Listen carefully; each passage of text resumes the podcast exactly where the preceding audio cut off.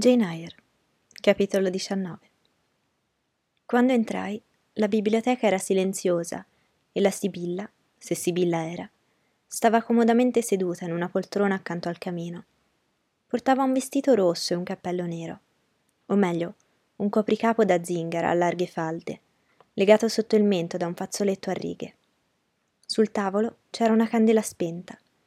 China sul fuoco pareva che leggesse a riverbero un libricino nero, somigliante a un libro di preghiere. Mentre leggeva, masticava le parole come fanno le vecchie e non si interruppe subito al mio ingresso, come se volesse finire il paragrafo. In piedi sul tappeto mi riscaldai le mani che, stando sempre lontano dal fuoco del salotto, erano fritte. Non mi ero mai sentita più calma. Non c'era nulla nell'aspetto della zingara che potesse turbare Essa chiuse il libro e alzò lentamente gli occhi. La falda del cappello le nascondeva in parte il viso, che mi apparve, da quel che potei vedere, strano e bizzarro. Era scuro, quasi nero.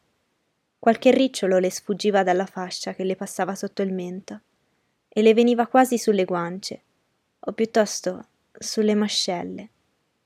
Mi guardò con occhio fermo e ardito. Ebbene, vuol sapere la sua sorte? disse, con una voce ferma come il suo sguardo e dura come le sue fattezze. Non ci tengo, madre.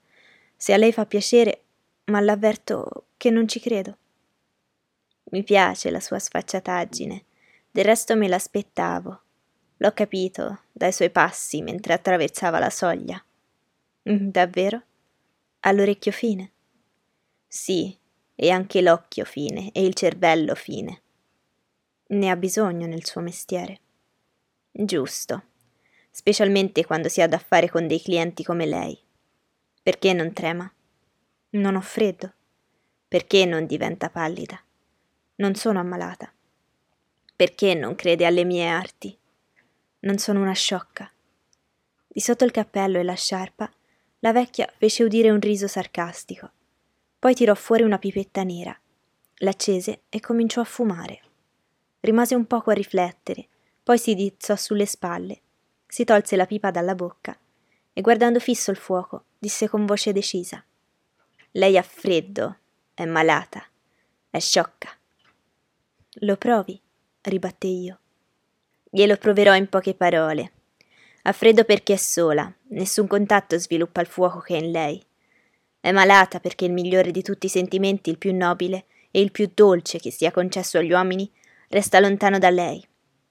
È sciocca perché ne soffre, ma non gli fa cenno di avvicinarsi, né muove un passo per andargli incontro. Rimise la nera pipetta in bocca e riprese a fumare con tutte le forze. Si può dire questo a chiunque viva sola e dipendente in una grande casa come questa? Si può dire quasi a tutti, è vero ma sarebbe la verità per tutti? Nella mia situazione sì. Esattamente, nella sua situazione. Ma mi trovi un'altra nella sua precisa situazione. Ce ne sono a migliaia. A malapena ne troverebbe una. Lei non sa in che situazione singolare si trova. La felicità le sta vicinissima, a portata di mano. Gli elementi sono tutti pronti, un solo movimento basta per combinarli. Il caso li ha messi poco distanti. Lasci che si avvicinano e che scaturisca la felicità.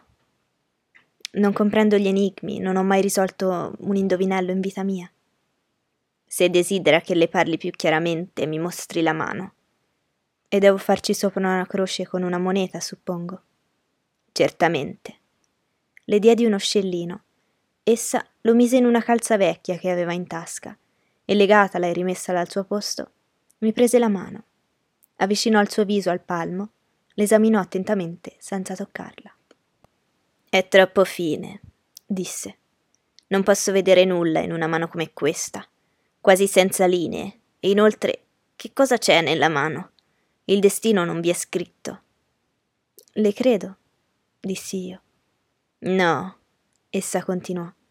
È scritto sul viso, sulla fronte, intorno agli occhi e dentro gli occhi, nelle linee intorno alla bocca.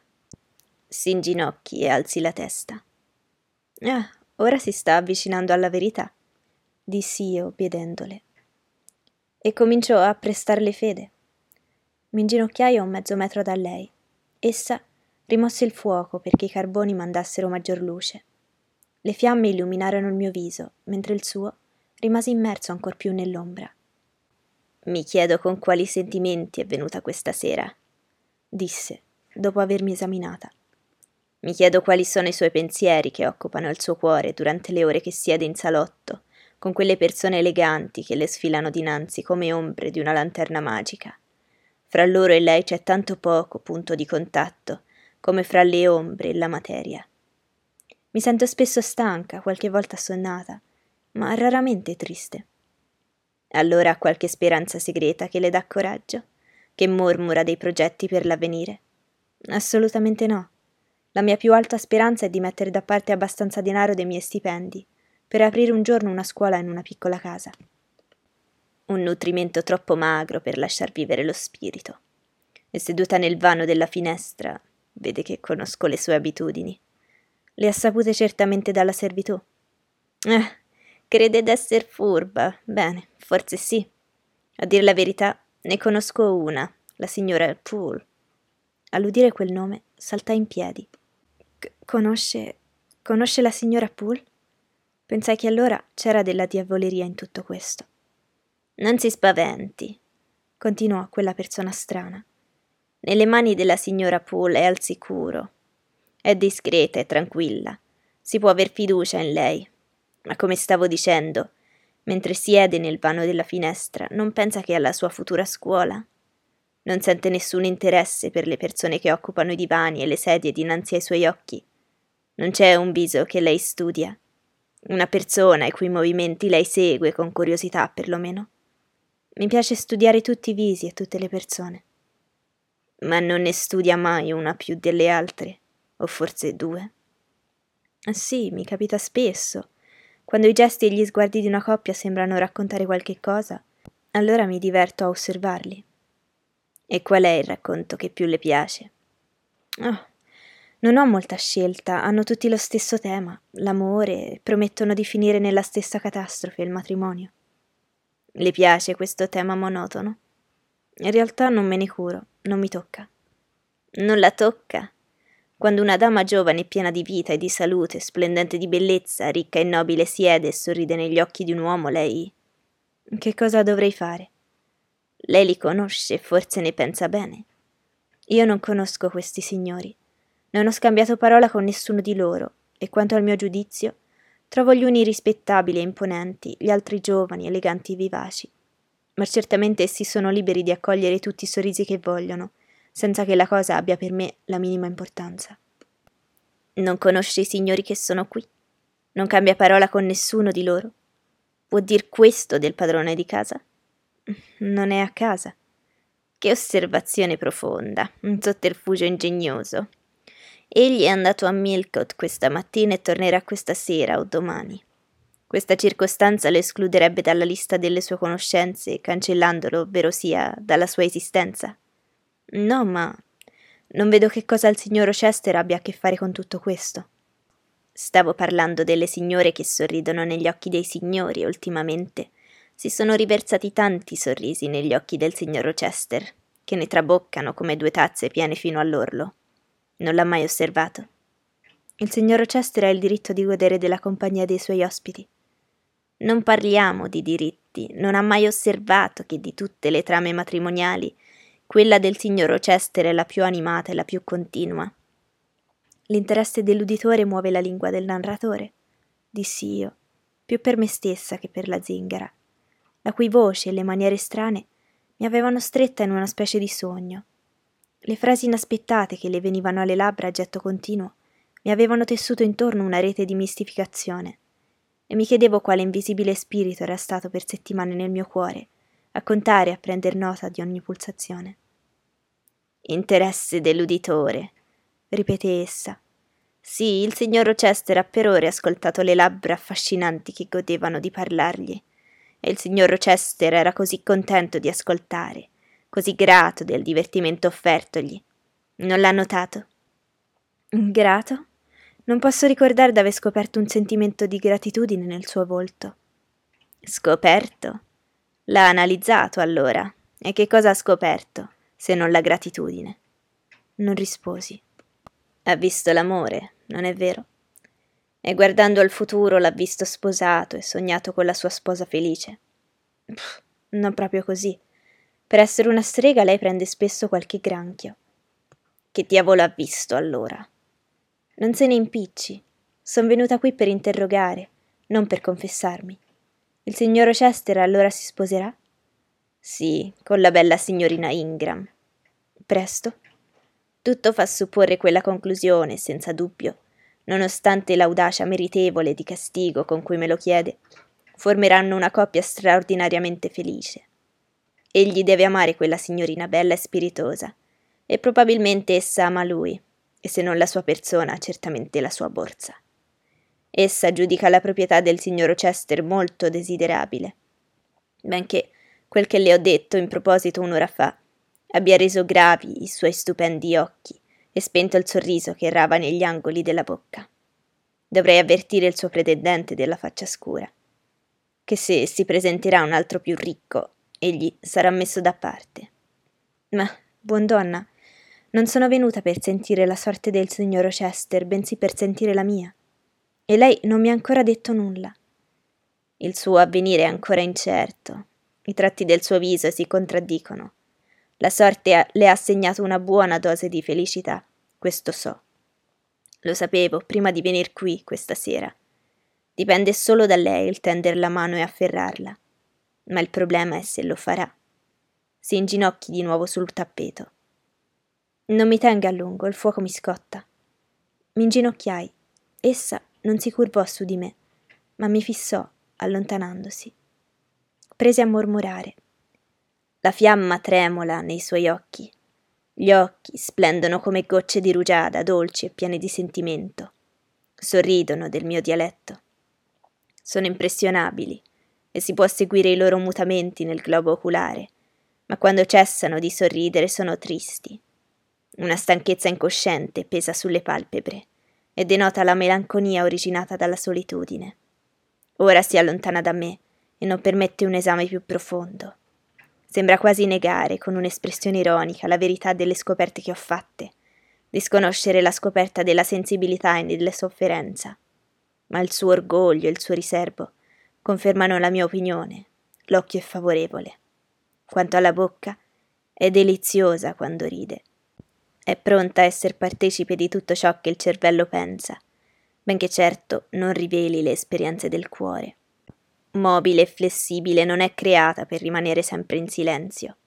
È una bocca che dovrebbe parlare molto e ridere spesso e avere un affetto umano per il suo interlocutore.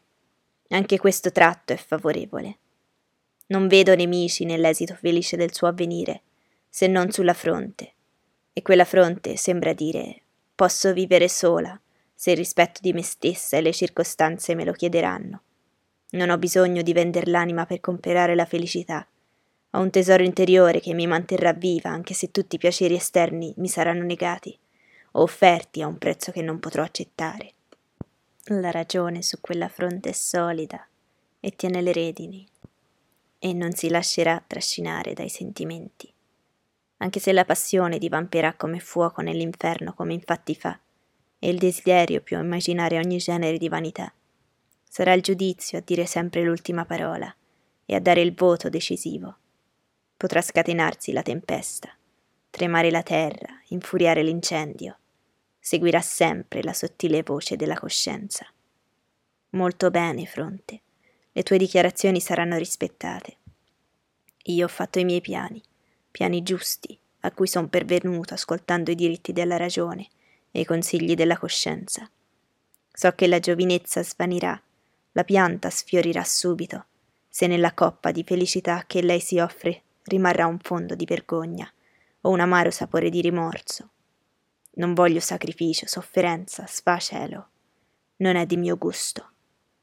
Desidero innalzare e non annientare procurarmi gratitudine e non far versare lacrime di sangue neppure salate. Quello che voglio è raccogliere una messe di sorrisi, di affetto, di tenerezza. Sì, ma mi accorgo che sto delirando. Mi augurerei di prolungare questo momento all'infinito e non oso.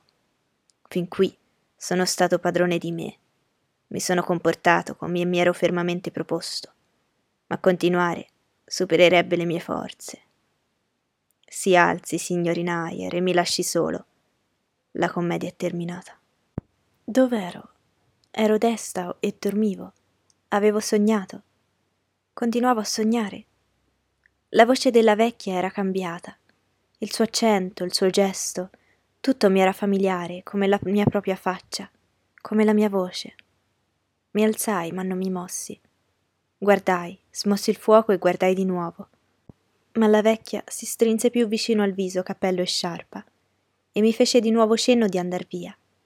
In quel momento la fiamma illuminò la sua mano tesa, che non sfuggì al mio occhio pronto alle scoperte. Non aveva sulla mano la pelle avvizzita di una vecchia, ma era una mano piena e flessibile, con delle dita ben tornite, e sul mignolo scintillava un grande anello. Mi curvai a osservarlo e vidi una gemma che avevo già vista centinaia di volte. Esaminai di nuovo il viso, che non era più girato, anzi, il cappello era tolto, la sciarpa spostata, e la testa avanzava verso di me. Ebbene, Jane, mi riconosce? chiese la voce familiare. Si tolga solo il mantello rosso, signore, poi.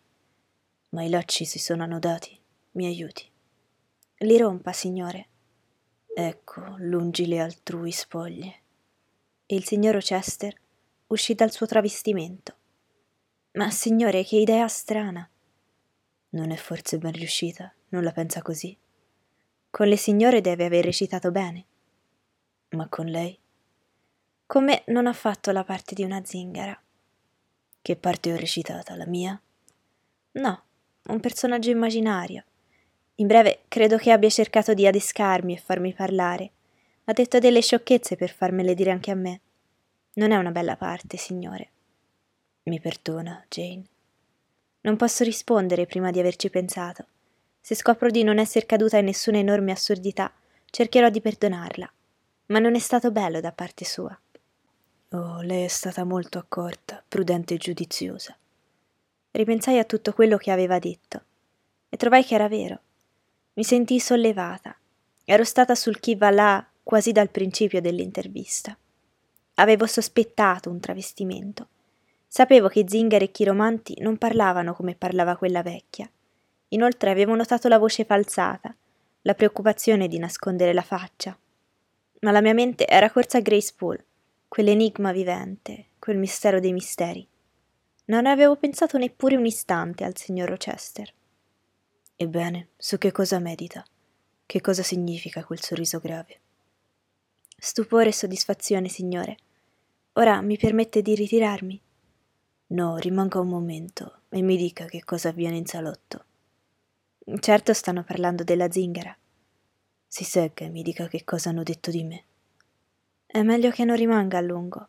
Devono essere quasi le undici e non sa, signor Rochester, che è arrivato uno straniero dopo che lei è partito questa mattina. Uno straniero? Chi può essere? Non aspettavo nessuno. È ripartito? No, ha detto che la conosceva da molto tempo e che poteva prendersi la libertà di fermarsi qui fino al suo ritorno. Che vada al diavolo. Ha detto come si chiama? Si chiama Mason e viene dalle Antille, da Spanish Town nella Giamaica, credo. Il signor Chester stava diritto vicino a me. Mi aveva preso la mano come per condurmi verso una sedia. A udire quelle parole mi diede una stretta al polso, il sorriso gli morì sulle labbra, il colpo gli tolse il respiro. Mason, le Antille? disse con una voce d'automa. Mason, le Antille. Ripeté tre volte, sillabando le parole, diventando, pronunciandole, più bianco di un lenzuolo. Sembrava che non sapesse quel che si dicesse. Si sente male, signore? gli chiesi. Jane, ho ricevuto un colpo, un tal colpo, Jane. Egli disse vacillando. Si appoggi a me, signore. Già una volta Jane mi ha offerto l'appoggio della sua spalla. Mi permette di servirmene ancora? Sì, signore, anche del mio braccio.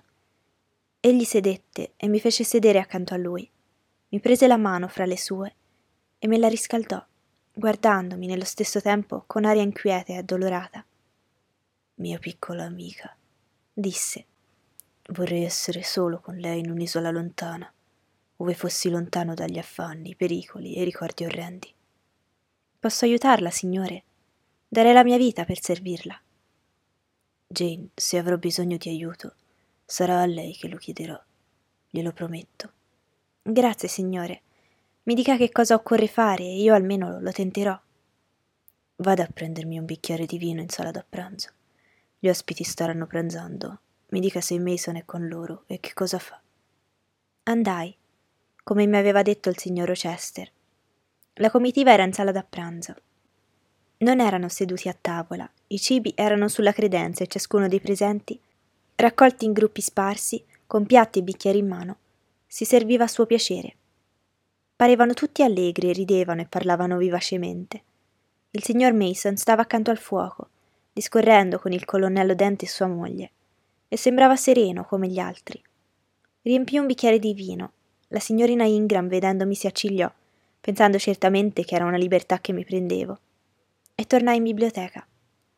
L'estremo pallore del signor Rochester era scomparso, e mi parve nuovamente pieno di coraggio ed energia. Mi prese il bicchiere dalle mani. Alla sua salute, angelo servizievole, disse.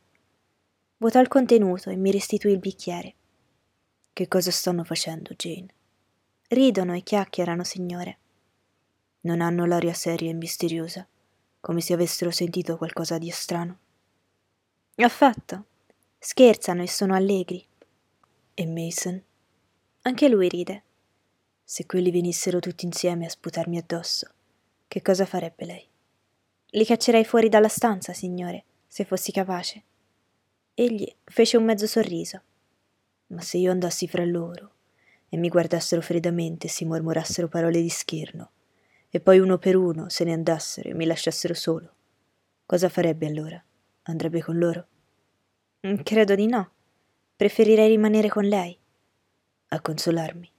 Sì, signore, a far tutto il possibile per consolarla.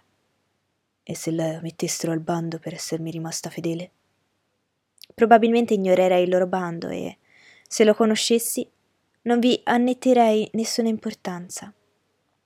Allora affronterebbe il biasimo per amor mio? L'affronterei per amor d'un qualsiasi amico che meritasse il mio attaccamento, come farebbe lei, certamente. Torni ora in sala. Cerchi senza darne l'occhio Mason e gli sussurri all'orecchio che Rochester è arrivato e desidera vederlo. Lo introduca qui e poi mi lasci. Sì, signore. Eseguì l'ordine. Gli ospiti stettero a guardarmi meravigliati mentre passavo fra loro. Cercai Mason e gli feci l'ambasciata, gli indicai la strada, lo feci entrare in biblioteca e poi andai di sopra. È tarda ora. Mi ero coricata da molto tempo, udì gli ospiti raggiungere le loro camere distinsi la voce del signor Rochester che diceva Perdi qui, Mason. Ecco la tua stanza. Parlava vivacemente e quel tono allegro mi tranquillizzò. Poco dopo mi addormentai.